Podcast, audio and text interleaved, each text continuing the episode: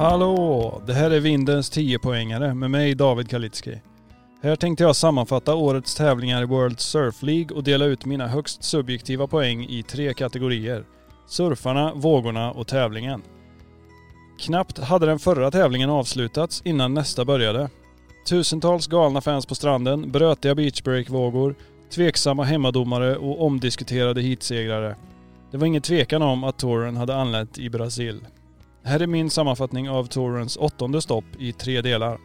Del 1. Vågorna. Sakaremas setup ser svårsurfad ut. I alla fall på 10 239 km avstånd.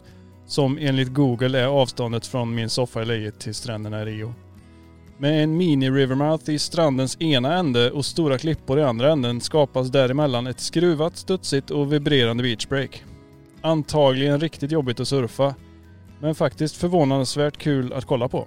Swellet kom och gick och kom igen under tävlingens gång och höll sig rätt rejält för finaldagen, så vågorna får 7 av 10. Del 2, surfarna. Lite av en ofavorit i repris från förra stoppet i El Salvador. Kelly stannade hemma igen, Florence och Moniz var skadade. Tyler Wright saknades på grund av citat “issues at home” slutcitat. Brasiliens Michael Rad Riges ersatte Johnny Johnny och fick sällskap av landsmännen Dora och Chianca samt grannarna Tudela och Agere. Alla inhopparna såg hungriga ut och gjorde sitt bästa för att fylla de tomma platserna men det blir inte riktigt samma grej utan Kelly och Johnny. Så surfarna får bara 5 av 10. Del 3, tävlingen.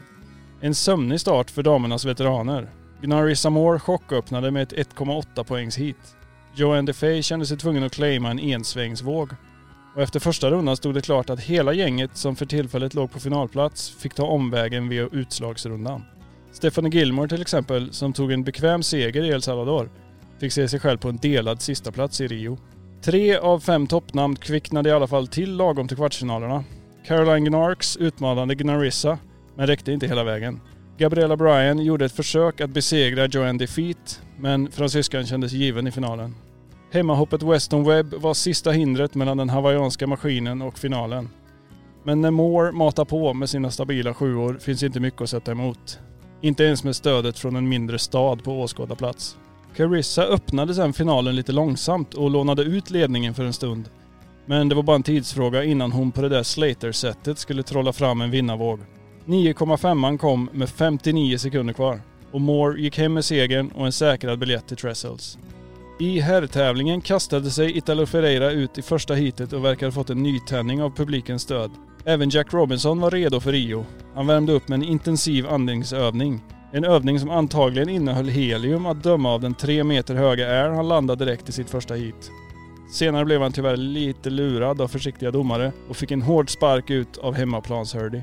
Jokern Miguel Tudela stod för den första skrällen när han lugnt och säkert gav Colapinto kicken med ett gäng inverterade snurrar.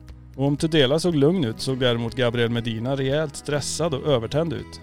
Mästaren blev först besegrad av både Ethan Ewing och Conor O'Leary och fick sedan kämpa hårt i utslagsrundan där den hemliga agenten Callum Robocopson högg sönder högrarna med sin blanka osponsrade brädkniv. Samtidigt som Medina tog många dåliga beslut och missade minst 10 airs. Robocopson vidare, Medina inte lik en vinnare. Lite i bakgrunden satt däremot den lilla gula världsettan och väntade lugnt på sin tur. Filip Toledo avverkade först Tudela utan några större problem. Sen O'Leary och bara farten. Semifinalerna blev sen en ren gulgrön uppgörelse där Sami Pupo lite oväntat slog ut Ferreira och Toledo helt väntat vann över Dora. I finalen satte sen Filip pricken över oj i ett med full pott för en rymd-air, en hög åtta för några turbohacks och en sjua för en smygtub.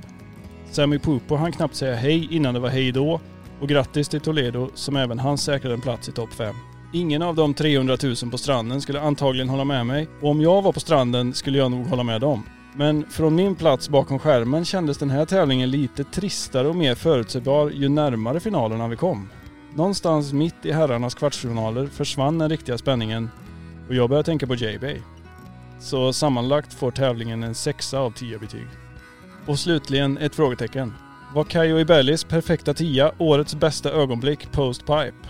Ibelli såg slagen ut och 100-tävlingsjubilerande Judson Andre hade nog börjat snegla mot nästa runda. Men med bara tre minuter kvar hittade Kayo en helt osannolik tub och färdades halvvägs hem till Ubatuba. Max poäng utan tvekan från alla håll. Impossibelli. Okej, det här var allt för den här gången. Vi hörs igen efter nästa stopp med förhoppningsvis nya 10-poängare. Ha det gött!